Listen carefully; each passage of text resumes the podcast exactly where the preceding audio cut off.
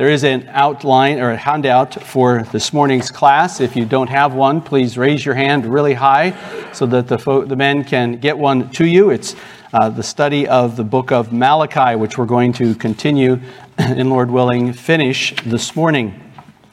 We began this a few weeks ago, uh, studying the book of Malachi in our Old Testament survey, this final prophet of the Old Testament.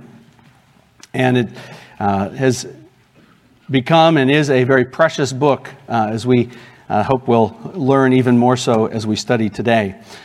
Just running very quickly over the material we've already seen for those who may not have been here, and just to bring us all up to date, and that is we looked at who wrote the book. It's written by a man by the name of Malachi. His name means my messenger. Uh, it was written most likely during the time of Nehemiah's uh, uh, building of the, of the walls and Ezra and Nehemiah's uh, efforts at reforming the people of God after they'd come back from 70 years in captivity. It was written to the people uh, as a whole, uh, the sons of Jacob, uh, the, uh, Israel, uh, those who are, are known as God's chosen people, those who have been brought back and brought back to the land.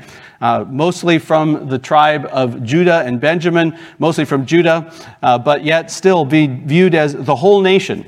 Uh, there's a special reference given in chapter 2 in particular to the priests and their roles in the problems that the people faced. Uh, in terms of historical purpose, we saw that there's not much by way of historical narrative. Uh, does fill us in to some degree on some of the challenges they were facing at the time of Nehemiah, as it repeats many of those same uh, sins uh, that were there and that need to be dealt with. There's a lot of truth about uh, God Himself. He's called Jehovah of hosts or Yahweh of hosts. He's the one who is the, the one who rules over all of the hosts of heaven, the armies of heaven, the armies of earth. And uh, He is the God of Israel who makes covenant with His people and is keeping those covenants a God of sovereign love, a God who is a father and a master to his people, a father and creator to his people, a God who is just, immutable, honest, sovereign over all the nations, and who communicates with his people. We've seen all of those things already. We'll come to some of the ethical purposes when we get to the uh, applications, so I'll skip over that. There is a great deal about uh, the birth of Christ that we find here and the coming of Christ. Elijah is to precede the coming of Christ. That refers to John the Baptist. Christ is the messenger of the covenant. He is the one who has come as the mediator of the new covenant. And he is the judge of all the earth, to mention a few places where uh, we have reference to Jesus Christ here in this prophecy. But then moving on to the outline, I'll just have you, you note as you have the outline there in front of you. Uh, you should be at the bottom of page one, uh, which we'll be looking at today, and then going over to the applications on page two. In verse one, we read that uh, very generic, very simple introduction to the book. It's just one verse, one line, the oracle of the word of Yahweh to Israel through Malachi. So here it is. It's a burden. It's from the Lord. It is a divine revelation that comes to the people of Israel from the servant Malachi. And then there's that unique structure that we saw uh, last time, found in, in uh, chapter 1, verse 2, all the way through chapter 4, in which uh, God is uh, disputing, as it were, with there's disputations, as they're called, where there's questions and answers. And God is doing really but pretty much all of the talking in, in the entire book. Now, it's coming through the prophet Malachi, and so one, one of the challenges or one of the ways that uh, go back and forth in the reading of the books is they say Malachi is wanting to say this to the people. Well, yes, but he's God's mouthpiece. So we don't just want to make it a human effort that Malachi is giving to try to correct the people of God. This is ultimately the word of God coming to the people of God.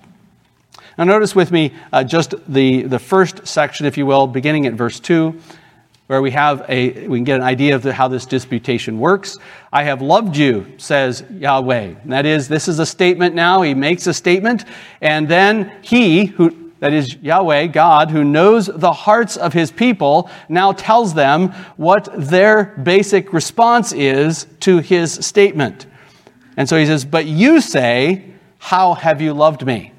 And it's not just a rhetorical device. This is God searching the hearts of his people and saying, This is what you're thinking. I know what you're thinking. I know how you're responding. And let me tell you exactly what I see when I look into your hearts. You're saying, How have you loved me? And then God answers that. In this case, he answers it by pointing them back to some things that happened years before. Was not Esau Jacob's brother, declares Yahweh. I have, yet I have loved Jacob, but I have hated Esau. And he goes on to describe that. So it, this is the uh, way that the book unfolds before us. And so we have in verses 2 through 5 of chapter 1 divine love defended divine love defended, as you see there in your notes. Or another way to, to look at that is uh, they distrusted God's covenant love. God says, I loved you. I love you. And they say, How have you loved us? They distrust that, that it's actually true. How can that be true? We're still in, in captivity. We're still, under, or we're still under these rulers, though we've come back to the land. We're small. Uh, we don't understand uh, what you're doing with us. How can this be love? They don't like the way God's showing his love. And so they're just saying, Well, you, do you really love us? And then the second disputation beginning in verse 6 and going through chapter 2 and verse 9, directed more specifically at the priests.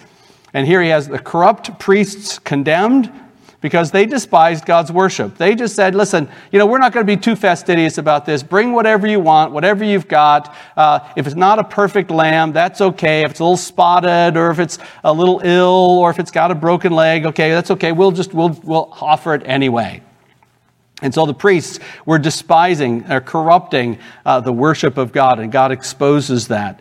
And then they're corrupting the instruction uh, they're not teaching what they're supposed to be teaching. They're supposed to be those who bring the Word of God to the people. Chapter 2, verses 1 and 1 through 8. And now this is the commandment.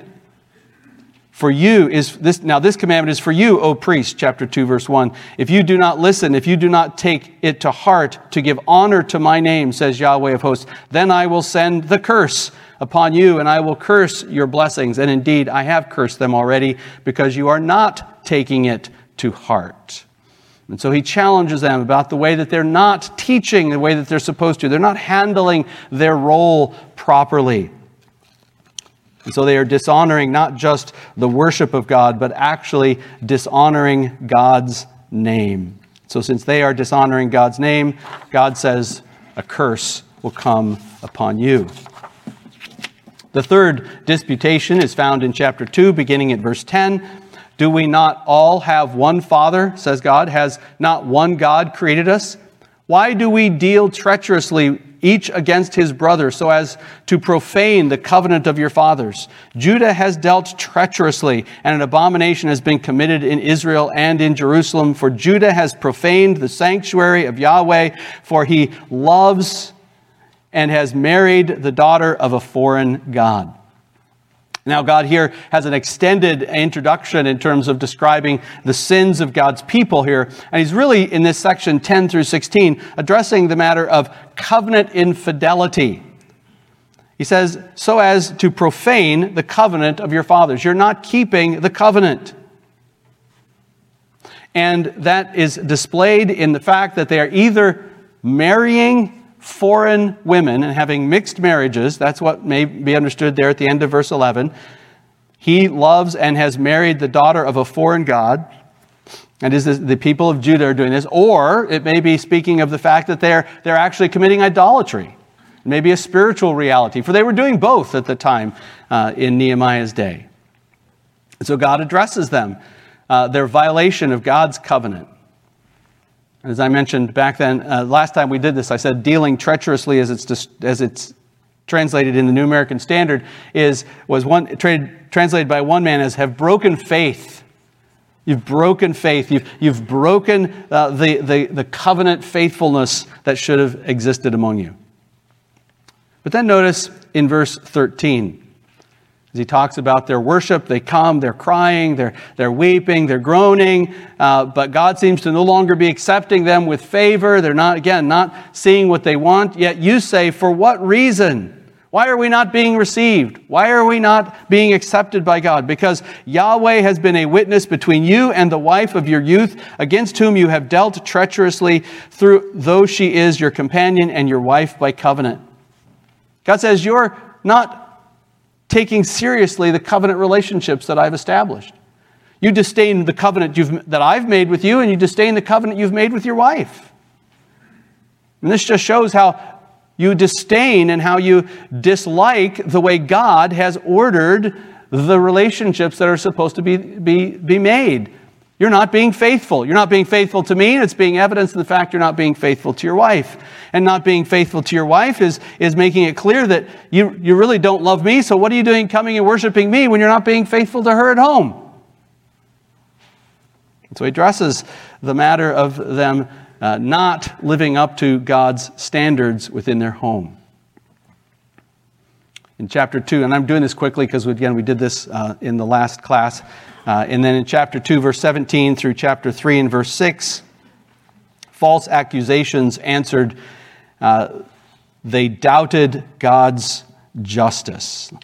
I think this is about the place where we left off, so let's uh, delve in here, beginning at verse 16, beginning at verse 16 of chapter 2, verse 17, chapter 2. You have wearied Yahweh with your words. Now, words are really important, and we're going to come back to that again and again today. Yet you say, How have we wearied him? In that you say, and this is how far they've gone, right? So they were despising God's worship by taking it lightly and taking his requirements lightly and not really wanting to follow the regulative principle because it was just a bit too strict and a bit too difficult. They didn't want to go down that route. The priests weren't teaching the things they were supposed to be teaching. And then they're not being faithful to God and his covenant with them, and they're not being faithful in their covenant relationships with their wives and they're, and, they're, and they're going back and forth with God and saying, you know, God, you say one thing, but we don't believe what you say is actually true. How can you say that about us? And God says, your, your, your words are wearying me. And that's a frightening thought. We could weary God. Now, in a sense, no, he's not actually weary like you and I get weary, you know, with that, that child that just, you know, won't be quiet, you know, or that, that, that carping that just won't go away. The person just uh, complain, complain, complain, complain, and, and you just get tired of it. Just it wears you out. So that's it's not that he's using a, a, a picture here. He's like somebody who's being worn out by their words. He's tired of their words. They say how, but they don't know how we worried you. Look how far they've gone. This is this is how you've worried. In that you say. Everyone who does evil is good in the sight of Yahweh, and he delights in them. Or, where is God, the God of justice. In other words, they've gotten to the point where they don't even think God is just anymore. They're questioning, wait a minute, God, what are you doing? What, you're, you're not acting fair here.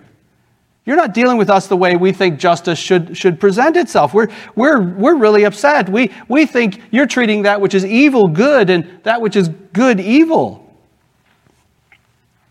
And so God then gives them uh, a prophecy and he gives them a prophecy to, to tell them, No, I, I am still the God that I've always been, and I am a just God. And I'm going to send my messenger, and he's going to clear the way before the Lord, the one that you say you're seeking, the one that you say you're worshiping. And the messenger of the covenant, that is, not the one who is coming before the Lord, but the Lord himself, the messenger who comes, Jesus Christ, the Word, will come. He's coming. So the judge is coming. Here's the answer to your I, am not just. The judge is coming. You accuse me of being unjust? Well, I'll send my judge, and you'll know about justice. And when he comes, it's going to be a time of purification. And the first thing he's going to do is he's going to be that smelter and that purifier of silver. He's going to come like that refiner's fire and fuller's soap, and he's going to clean out all that which is impure. He's going to purify the sons of Levi. You know, and if you purify something that's gold, you put gold in, in, in a hot uh, crucible and you heat it up to the point that it melts, and you get the, you get the, the, the, the impurities that float to the top, and then you can scrape those off. But what happens if there's no gold in there? Then it just all vaporizes, right? Just all goes. He says, This is what's going to happen. He says, It's going to be a day of, it's going to be a day of testing. And I'm going to purify my people and I'm going to take care of this impurity that's among them, but, uh, but I'm also going to put to the test those who are against me. Notice verse 5 of chapter 3. Then I will draw near to you for judgment, and I will be a swift witness against the sorcerers, and against the adulterers, and against those who swear falsely, and against those who oppress the wage earner in his wages, the widow and the orphan, and those who turn aside the alien and do not fear me. Now, it sounds to me very similar to something we read later in our Bibles in Revelation chapter 21 and verse 8. But for the cowardly and the unbelieving and the abominable and the murderers and the sexually immoral persons and sorcerers and idolaters and all liars, their part will be in the lake that burns with fire and brimstone, which is the second death. In other words, I, I am going to deal with these sins. They are going to be judged appropriately. But then, as we're going back to what he said at the very opening part of the, of the whole book, and again, that first disputation is about them, lo- the love of God for them. He now comes back to that and, as it were, hits a note about that in verse 6 of chapter 3. One of these precious verses to lay hold of. Pastor Smith highlighted this when he talk, taught on the love of God being immutable. For I, Yahweh, do not change. For the most part, I think many of us would expect to come after that something that's going to terrify us. Because He is a just God who does not change. He is a holy God that does not change. But here he highlights more of the love of God. He says, For I, Yahweh, do not change. Therefore, you, O sons of Jacob, are not consumed. When I come to that day of judgment, my people are going to know my love. And in the midst of judgment, they will not be consumed. They will not be burned up in entirety and cast off.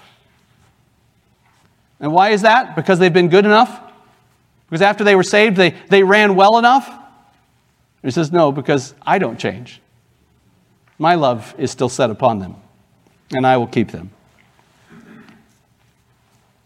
But then that brings us to the next disputation. So, in the midst of the, the false accusations that are answered, the, that when they doubted God's justice, we come then to robbing God, being rebuked and remedied. There's a, a remedy given first, and then there's a rebuke given.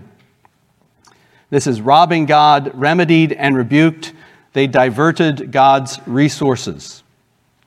Now, here in chapter uh, 3 and verse 7, we're taking up definitely, this is where we left off, the new material completely. So, beginning at verse 7, follow along in your copy of God's Word as I read Malachi chapter 3, beginning at verse 7. From the days of your fathers, you have turned aside from my statutes and have not kept them. Return to me, and I will return to you, says Yahweh of hosts. But you say, how shall we return? God has just graciously given them a remedy for the problem of being separate and distant from God. It's basically what we would call repentance, right? Return to me. Return to me, and I will return to you. What a, what a wonderful promise in the midst of all this that God reaches out to his people and says, Return to me, and I'll return to you. I will draw near to you. And yet they say, mm, How shall we return? How can we do this? So, okay, so God says, Well, let me tell you one specific area. He goes on in verse 8 Will a man rob God? Yet you are robbing me. But you say, How have we robbed you? So he answers, In tithes and offerings. You are cursed with a curse, for you are robbing me, the whole nation of you. Bring the whole tithe into the storehouse, so that there may be food in my house, and test me now in this, says Yahweh of hosts. If I will not open for you the windows of heaven and pour out for you a blessing until it overflows, then I will rebuke the devourer for you so that it will not destroy the fruits of the ground, nor will your vine in the field cast its grapes, says Yahweh of hosts, All the nations will call you blessed, for you shall be a delightful land, says Yahweh of hosts. So he puts his finger on one specific aspect of their sin. Having given them the opportunity to repent, now he says, here's one area where you need to repent. It's very obvious. It's called tithing. Now, the tithe in the Old Testament, if you were to go back to Numbers chapter 18, you would know, find in verses 21 to 24 that the sons of Levi were to be cared for by the tithe that was given at the, at the temple. People were supposed to give 10% and sometimes more than that in various, uh, various times in their, in their harvesting. And they were to give that uh, so that there would be a provision made for the Levites. We read in verse 21 of Numbers 18 To the sons of Levi, behold, I have given all the tithe in Israel for an inheritance in return for their service which they perform, the service of the tent of meeting. Now, the, tent, the, the service of the tent of meeting was, was being performed by the Levites who had been chosen by God so that the people of God would not die. It was so that they could come and offer sacrifices and have their sins dealt with.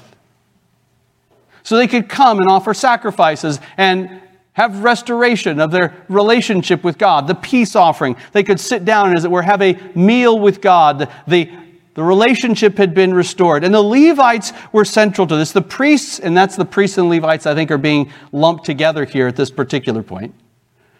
But the priests and Levites are being brought together because they're the ones who serve in the house of God in order for the people of God to be able to draw near to God. In order for the people of God to dwell, dwell in the presence of a holy God, they needed two things they needed sacrifices and they needed priests. They needed somebody to offer the sacrifice, and they needed a sacrifice that they could bring. Sacrifice that would uh, be the means in the Old Covenant for atoning for their sins before God. And yet, for some reason, it's very, very clear here, and we can even see that back in Habakkuk's day, where he tells them, You're building your own houses, but my house lays waste. Why aren't you giving to the place where I'm going to be meeting with you? Why isn't that a priority for you? Why is your own personal home or your own personal homes more important to you? Here, he just highlights the fact that they're not giving to God what he requires. One man wrote, It must not be forgotten that for Malachi, such matters as payment of tithes are significant insofar as they indicate a real relationship with God. I don't know how many of you remember back when we did the book of Leviticus, and I, and I went through the, the book of Leviticus in four messages, and one of the last chapters has to do with tithing. And you think, we've got all these things that have been going on, and all of a sudden he goes back to tithing. Well, isn't God just an, an amazing God? He knows us. Because sometimes what we do with our money indicates where our hearts are. Store up not treasure on earth where moth and rust can destroy. Now, we don't, we're not told here why they weren't giving, but they weren't giving the full tithe for the support of the ministry that was given for them to be able to approach a holy God. And so God says they're robbing him. It's a horrible thing to rob the true and living God. And God actually pronounces a curse on the people of Israel who don't give the tithe and promises blessings to those who do. He, to use a modern term, incentivizes. He says, listen, you, you give, don't worry, I'll take care of you. Notice what he says, verse 10. He promises them heavenly blessings. Bring the whole tithe into the storehouse so that there may be food in my house. And test me now this, if I will not open for you the windows of heaven and pour out for you a blessing until it overflows. Heavenly blessing for those who gave the tithe. In verse 11, agricultural fruitfulness. Then I will rebuke the devourer for you, so that it will not destroy the fruits of the ground, nor will your vine in the field cast its grapes. You won't lose your grapes. You won't have your, your food being eaten up. You'll actually get a, a fruitful harvest. You'll, you'll have enough to satisfy yourselves. And then in And then he, he also promises international recognition. All, it's going to be so great, the blessings that will come, that he says, All the nations will call you blessed, for you shall be a delightful land. You, I'm going to take care of you. You will not need to worry.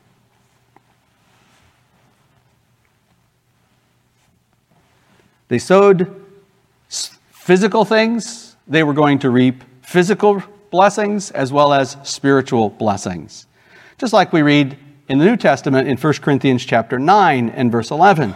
If we, if we sowed spiritual things in you, is it too much if we reap material things from you? So, which is the better? Which is the more valuable? The spiritual or the physical? The spiritual things, he says, are better, are of greater value.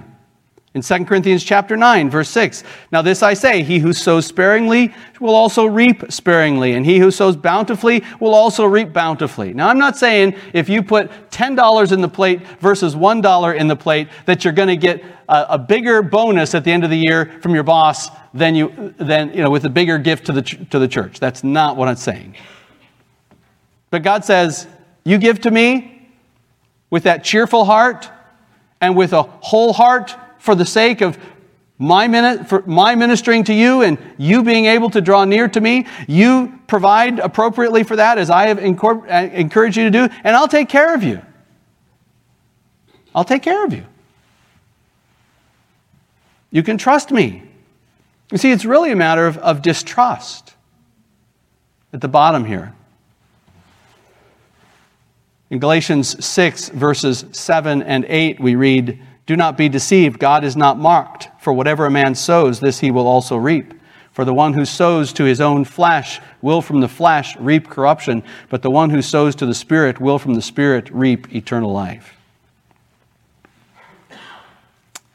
Now, I am not health, wealth, and prosperity, as I've, I've already said. This is not a matter of you put more in the plate and you'll get more but you give more, and you can be sure that God is not going to, to be your debtor. That somehow he's, you know, he's going to make you more, make you more poor. And even if you were more poor for a time, but you gave with a heart that said, I've got to give this to the Lord because I want this to go to God's work, and I want God's work to go to the ends of the earth, and I want God's work to prosper, and these spiritual realities are far more important to me. And then you sit and you say, you know what? I, I don't have quite so much for my Thanksgiving meal, my Christmas meal, or my New Year's meal. But you know what I've got? Is I've got a heart that is filled with, the, with, with gratitude to God that He has given me a Savior who died for me. And I sit here thanking God that the Spirit of God dwells in me and gives me the, the privilege of, of being His child and adopting me into His family. Let me just say this. If you don't put money in the, in the offering plate, God is not any poorer.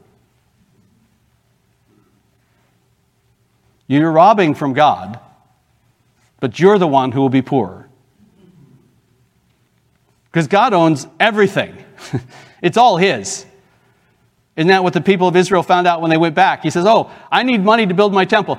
Cyrus, Darius, give it. he just puts his hands in their pockets and takes out the gold that he wants. His people leave the, the, the, the land of Egypt as slaves and they've got absolutely nothing. What does he do? He says, Egyptians, give to my people gold, give them clothing. That's in essence what he did. They had plenty when they came out. Why? Because God owns everything and he, he can take care of all of those things. But as, as I see over and over in the scriptures, I think one of the, the key lessons here is that how we use our money highlights what's important to us. How we use our money highlights what's really important to us. That brings us then to the final disputation. I'll leave that off for now. And we come now to chapter 3, verse 13 through chapter 4 and verse 3. Follow along as I read those, those verses. Malachi chapter 3, verse 13. Your words have been arrogant against me. And um, several of the translations got it better than the New American Standard. Arrogance is probably an appropriate uh, interpretation, but the word literally means just strong. Your words have been strong against me, says Yahweh. Yet you say, What have we spoken against you? I mean, I just read that and my mind, I, I, I just want to hide. What have we been reading throughout this entire book? God says something and they say, What? Really? God says this. No, how? God says, You, you mean? It's like the, the whole thing is filled with these words against God's word. And so now he comes and he says, Your words are strong against me. And they say, What have we spoken against you? But then notice how far they've gone. You see, it keeps getting worse and worse and worse. And here he said, they say this You have said it is vain to serve God. And what profit is it that we have kept? What profit is it that we have kept his charge and that we have walked in mourning before Yahweh of hosts? So now we call the arrogant, and here's a different word that means insolent, it means proud. We call the proud ones blessed. Not only are the doers of wickedness built up, but they also test God and escape.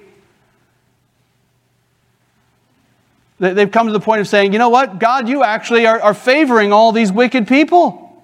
You're doing good things for them rather than for us. These, these Babylonians are doing far better than we are. The Persians are doing far more than better than we are as a little nation. And so they come with their hard words. They don't see it. They say, Well, what have we said against you? Let's just think back for a minute at the, at the questions that have been asked and answered so far. In chapter 1, verse 2, here were their words But you say, How have you loved us? when God said, I love you. In verse 6 of chapter 1, but you say, How have we despised your name? Well, they didn't take care of the worship properly, and by not following God's rules in worshiping Him, they therefore despised His very name and His very reputation in the earth. In that you say, For what reason does He not regard our offerings? God, you're not, you're not taking us seriously here chapter 1, verse 13. You also say, the fifth question, how have we wearied him? Remember what they went on to say about God's justice. In chapter 2, verse 14, yet you say, Where is the God of justice? Chapter 2, verse 17, yet you say, that's where is the God of justice. Yet you say, Again, how are we to return when he offers them a way of return? Verse 7, chapter 3, verse 7, the eighth question How do we rob you? And then chapter 3 and verse 8 What have we said against you? You see, all these words keep piling up, and, and they could be described, or God describes them, with one very graphic word arrogance. God says this, and they question him at every point. That's called arrogance. And the people of God spoke these hard words against them. And I remember a man saying years ago, why do, and ex- explaining why people curse so much.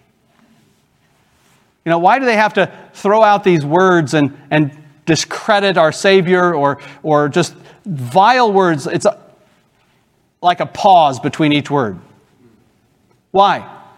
Well, I thought it was very interesting that this man said, it's the effort of a small mind to make itself seem big. Ah, oh, just use some real strong words. Right? If we say it loud enough, we say it strong enough, well, then it's got to be important. God says those hard words are, are merely pure arrogance, they're rebellion. And they've gone so far now as to say serving God is worthless. What do we get out of all this? Where am I seeing my fruit and my benefits? And they charge God with, with injustice. The ones who rebel are blessed and they're getting away with their sin. Reminds me of Psalm 73. And the psalmist said, But then I went into the house of the Lord, and I saw their end. And they are in slippery places. The people here have gone really very arrogant in their speech against God.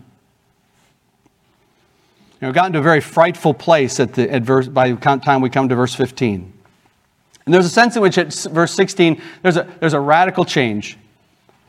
And we'll come back to this more in the morning service, but there's going to be a radical change in uh, the way speech happens. Because notice in verse 16, then those who feared Yahweh spoke to one another, and Yahweh gave attention to it, and a book of remembrance was written before him for those who feared Yahweh and who esteem his name. Well, this is very different speech. Gone from people talking back to God to people talking to one another. People encouraging one another. He goes on in verse 17 to encourage them. They will be mine, says Yahweh of hosts, on the day that I prepare my own possession, and I will spare them as a man spares his own son who serves him. And so there's this different kind of speech. Calvin sees this as, a, as an expression of repentance. The word then means at that time. And it may mean that after having heard what the prophet said, those who feared the Lord repented and began to speak differently. Or it could be that there's a group of people within the people of God there who had this other characteristic called the fear of the Lord, which actually then set them apart. And fearing God, when they heard the warnings, they, they understood them to be grave warnings. When they heard the promises, they laid hold of those promises and they sought to speak to one another about these kinds of things. The true people of God were those who feared God. And so God encourages them. You know, we've said this, well, I'll come back to that when I get to my applications, but God encourages them by saying, I'm going to write your words down. I want to remember those. Now, again, it's uh, anthropomorphic, it's, it's human language, right? God doesn't have to write anything down. But he says, I'm going to write these down. These will be written down in my presence in a book. And it reminds us something of what uh, happened to Mordecai, remember? He had done that good deed in preserving the life of the king. And then, when the king couldn't sleep, he's reading the history. And what does he read? Mordecai's faithfulness to the king.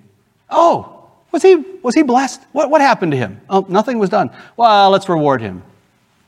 It's that kind of thing. God says, I'm going to use that same imagery to describe what I'm doing. I'm going to write these things down and I'm going to remember them. And I'm going to adopt these people and I'm going to take care of these people. And it will come in verse 18 that everybody will know the difference between the righteous and the wicked. And I will make it plain who serves me and who doesn't. So it's going to be plain when the judgment day comes. The wicked will be punished, and now we go into chapter 4 and verse 1. Behold, the day is coming, burning like a furnace, and all the arrogant, here's that word insolent again, and every evildoer will be chaff. And the day that is coming will set them ablaze, so that they will leave neither root nor branch, root nor stalk. There's going to be nothing left. But you who fear my name, he comes back to that other group. You who fear my name, the Sun of Righteousness will rise with healing in his wings. The Sun of Righteousness.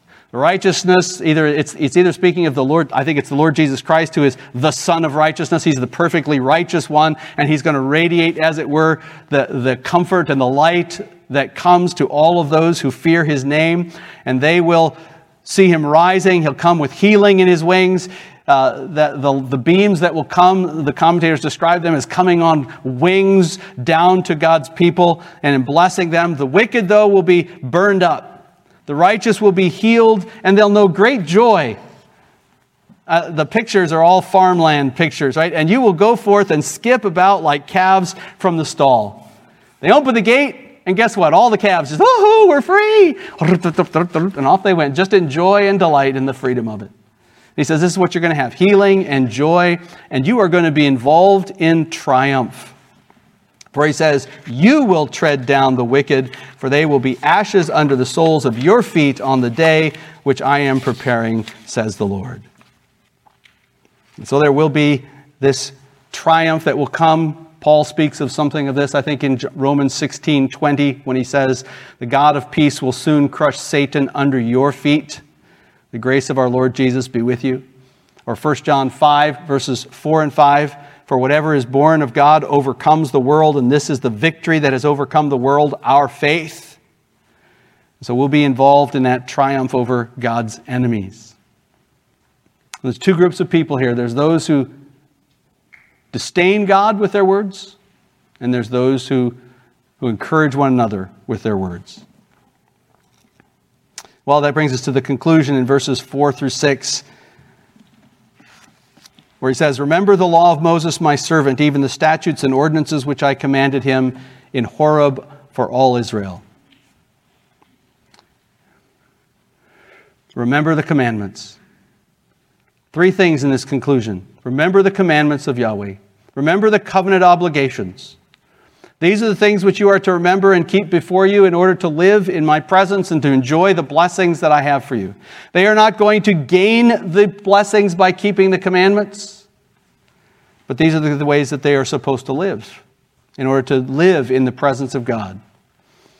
Calvin makes the point that this continuance of the law is, is to show us our sin on a regular basis so that we constantly know how much we need to be forgiven, so we're constantly going back to God.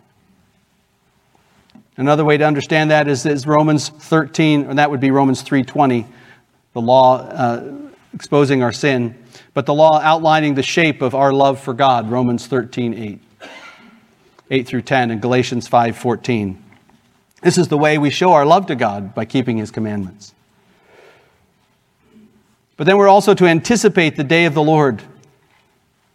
Behold, he says in verse 5 Behold, I am going to send you Elijah the prophet before the coming of the great and terrible day of Yahweh. This day of judgment is going to come, but before he comes, Elijah the prophet is going to come. Elijah is going to appear on the scene and he's going to declare a need for repentance and he's going to stand against all of, of the wickedness, just like in the days before. And he stood one man among many for, for God.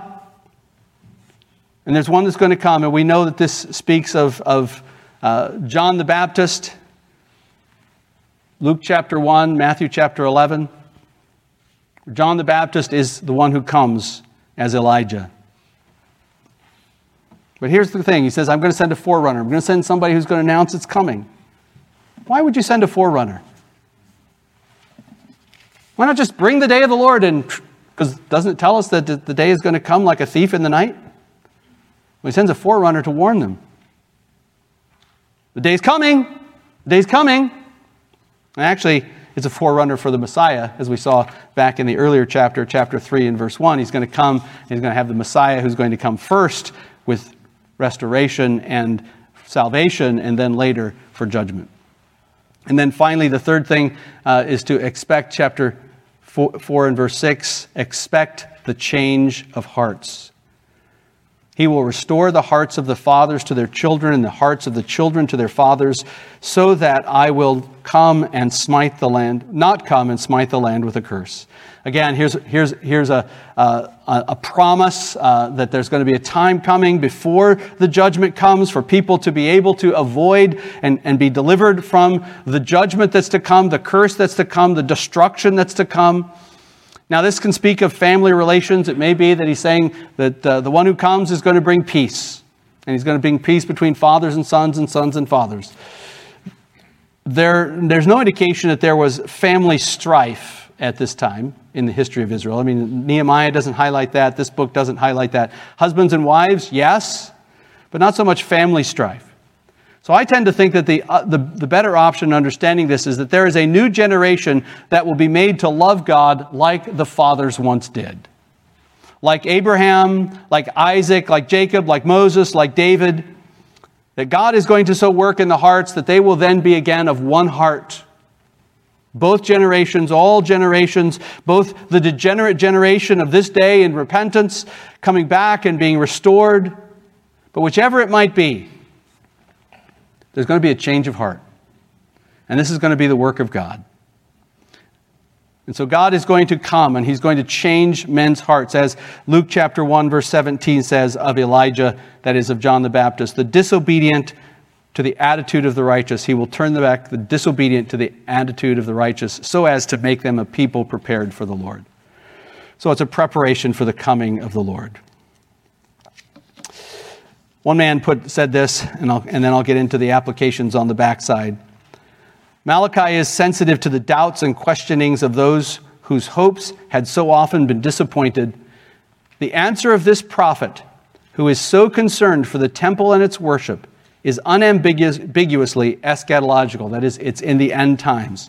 God Himself will come in succession to the preparatory ministry of His messenger, and by judging the wicked and vindicating those who have kept the faith, will establish a kingdom of righteousness. God will establish His kingdom. Now, if you turn your sheet over uh, and look at the back here, I just want to go back over a number of the applications that we've seen from this book. I'm going to drop down to the place where it speaks of regarding worship. And if my ha- headings have changed, that's just because it's another day and things change. Uh, and I apologize that yours might be a little different uh, if, you, if you have the older one. I don't remember how much I changed in these headings. But the first thing is there are several practical applications. The first regarding worship. It's very clear from the book of Malachi and from chapter 2 in particular that worship is to be conducted according to God's command. Self satisfaction is never the answer to whether worship is good worship or not. Sincerity is not enough to say whether worship is good worship or not. Because we've all heard the saying, right? You can be perfectly sincere and you can be sincerely wrong. Happens in my house all the time. I know this was on Tuesday. Oh, no, that was actually Monday. I know that birthday is coming up on the 10th. No, it's actually on the 18th. Oh, you know, I, I'm sincere in my belief, but I'm sincerely wrong. Right? And this is, this is the fact. Sincerity is not enough. Self satisfaction is never the answer. Calvin wrote, But believers are sons who are sure that their kind father will accept their obedience, however insignificant and imperfect it may be, as saith the Lord by Malachi, I will spare them as a father spareth his own son and serves them. So, in other words, they can come with confidence, not because. Th- I got my quote a little out of place there. Let me get back here. So the first thing is that you have to follow the rules. That was why these priests were being condemned. They weren't keeping the law. They were cutting corners for whatever reasons, making it easier for people to give, or because they didn't want to offend somebody, or it was hard times, and so we'll just, we'll just do whatever we want uh, just to make it happen. Whatever the case was, worship is to be regulated according to God's word. Now, Cunningham, in his historical theology, the first Banner of Truth book I ever bought, I read a quote, now it's decades ago actually, and I've, I've never gone back to, to look it up, but I should. But basically, he said this When Adam sinned against God, it became absolutely essential that if he was ever going to come back to God, that it had to be on God's terms. Think about this God creates a man out of the dust, He gives him life, He gives him everything he needs. That man rebels against God. That man is not even comparable to God. How is Adam going to come up with a way that's going to please God to come back to him? It's absolutely ridiculous to think that that is going to happen, that dust is going to decide what God wants and what's acceptable to him. It's got to come from God. And that's the way it's been throughout the history of the people of Israel. You want to come back to God? You come back to God on his terms. You come back to God through the means that He establishes. You come back to God in according to the rules that He establishes. And yet, at the same time, which one of us has ever offered worship that was perfectly sinless? Which one of us has ever approached our perfectly holy God, our thrice holy God, and given him a sacrifice? Which of us has ever sung an entire hymn and thought about every word that we sang with our whole mind and our whole heart? And didn't get distracted about whether we hit that note right, or didn't get distracted because somebody coughed over there and we had to look to see who it was, or some child got up over there and we had to look to see. Which one of us can say that we've worshiped God even through one hymn? Now, maybe you've done that. But the fact of the matter is, how then are we going to be able to offer anything to Him? Oh, we heard it in 1 Peter chapter 2 and verse 5. What a glorious reality. We are living stones being built up as a spiritual house for a holy priesthood to offer up spiritual sacrifices acceptable to God. How? Through Jesus Christ. That's a verse you ought to memorize. through Jesus Christ. You see, in Christ, I can bring those offerings. As a son adopted in Christ, I can approach the Heavenly Father and offer Him a prayer, offer Him a hymn, offer Him my praise, my tithes, my gifts, my service. And it's acceptable to Him because it's washed in the blood of Christ. It's made possible by the grace of Christ. It's very, very important to realize that we are sons of God and that we can approach our Heavenly Father through the Lord Jesus Christ. But another man said very helpfully, he said, Worship cannot simply be commanded, it has to be drawn out of us as we contemplate the gospel of our gospel and our hearts are stirred afresh by God's amazing grace to us. Now, worship can be commanded. We've all done that at home, right? Sit still and listen right? We've commanded worship. Sing that hymn. It can be commanded. But his point is this true worship, wholehearted worship, has to grow out of something. And that's why the whole thing begins with the love of God and understanding something of the love of God. And when the love of God is filling our hearts, it pours forth in our praise. Regarding tithing, me move on. Several practical applications. The regulative principle is essential. The presence of Christ is important, is central, essential in our worship. But the regular, regarding tithing,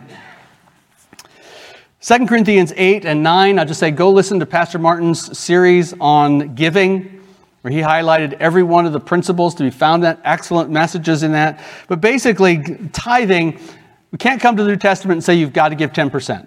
I can't do it. But if Old Covenant saints, under the types and shadows, worshiped God and expressed a love for God by giving 10%,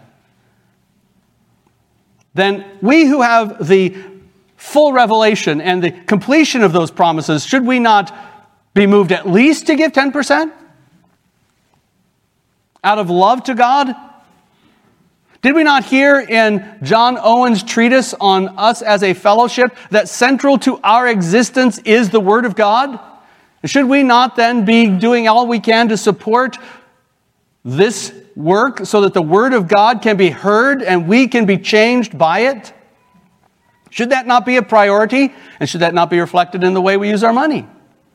Are we not convinced that the Word of God needs to go to the ends of the earth?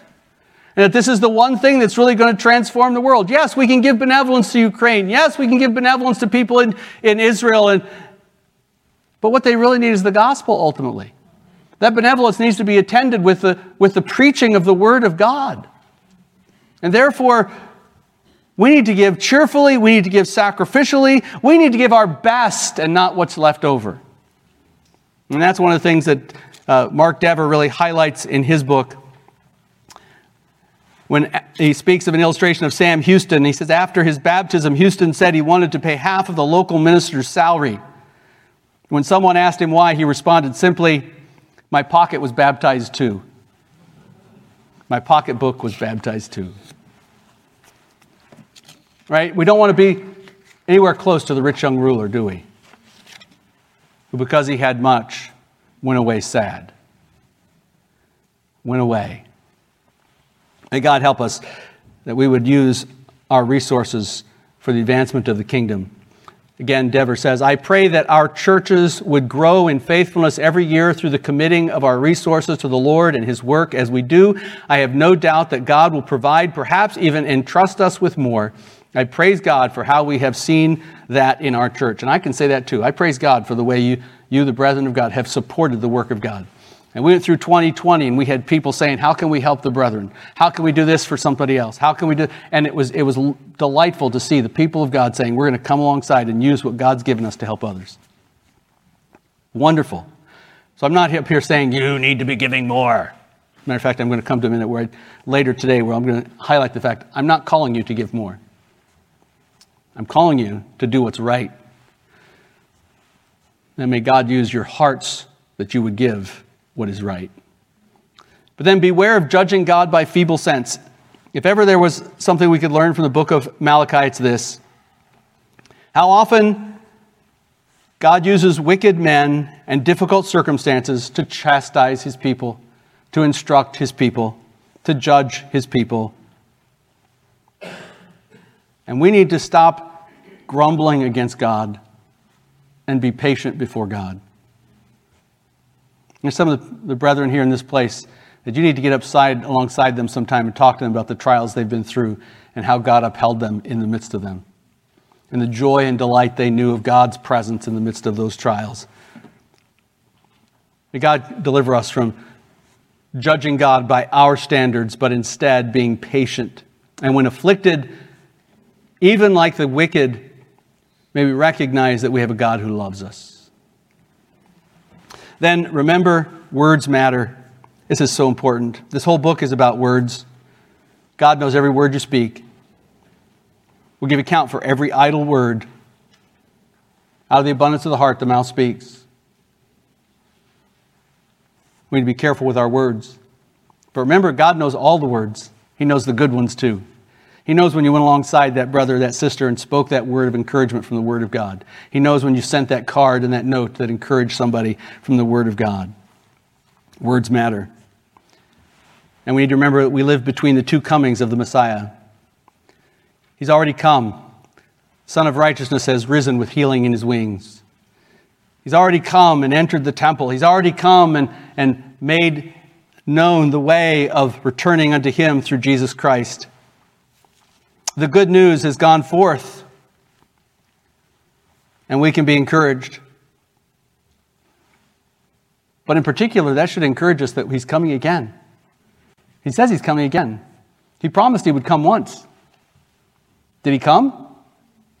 Did he fulfill every promise that he said he was going to fulfill? Did he accomplish all that he came to accomplish? Has he gone and sat at God's right hand to rule over all things? Then is he going to come again? Absolutely. There is no doubt. And therefore, we can be encouraged. He is coming again. And may that govern our thinking as we anticipate the coming of the Lord Jesus Christ. Well, I'm out of time, so let's end in prayer. Gracious God and Heavenly Father, uh, this book is, is rich and helpful, and you've given it to us for our good. Help us to learn from Malachi. Ultimately, that you would be honored. Deliver us, O God, from despising you in any way, disdaining your worship in any way. Deliver us from sniffing at it and being weary of your worship, but to enter in with our whole hearts, with everything that we have, to bring honor and glory to you. We pray in Jesus' name. Amen.